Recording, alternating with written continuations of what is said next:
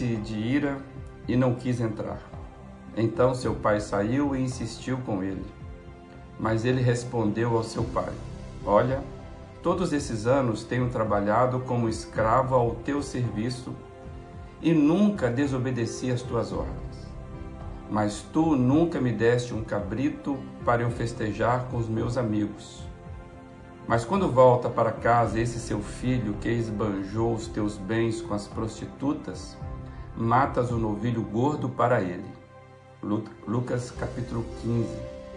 Aqui está um trecho da conhecida parábola do filho pródigo, história muito conhecida que Jesus contou para falar do amor incondicional de Deus em busca do homem.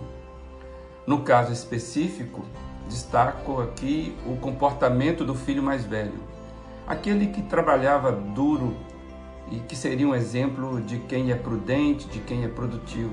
Valores que eu e você, por certo, valorizamos. Mas parece não ser muito valorizado por Jesus no âmbito desta parábola.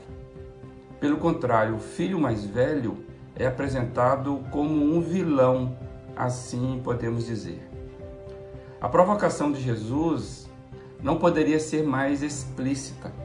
Jesus está condenando o espírito religioso. Jesus nunca aprovou o comportamento religioso porque o comportamento religioso está embasado, o comportamento religioso ele, ele está alicerçado na capacidade, na performance daquele que é devoto. A religião acaba sendo resultado do mérito próprio. É, eu faço os favores, eu cumpro os meus deveres, eu comporto corretamente, eu procuro cumprir toda, todas as regras.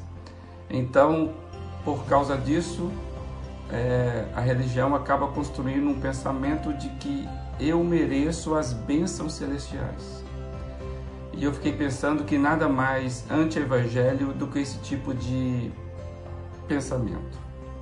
Tem muita gente, infelizmente hoje, seguidores da religião do irmão mais velho do filho pródigo eu chego a afirmar que as nossas igrejas estão formadas e é, com muita gente que segue a religião do filho mais velho.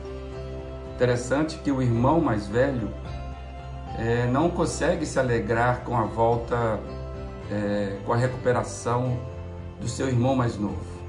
Né? Jesus fala que ele ficou irado é, é, ao ouvir tanta alegria, tanto movimento de festa, ele se recusou a entrar na alegria da casa. É, geralmente o religioso não consegue se alegrar com aquilo que não julga ser correto, mesmo que seja algo positivo na vida de alguém.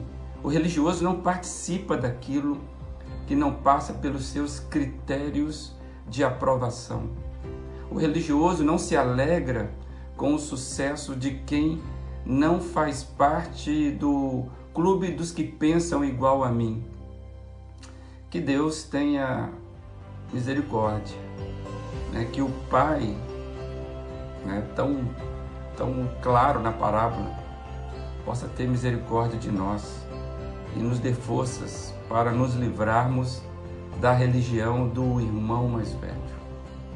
Que Deus abençoe a cada um de nós, que sejamos mesmo daqueles que têm pavor de sermos parecidos com esse irmão, que longe de nós esteja esta religião de que se parece com o irmão mais velho da parábola.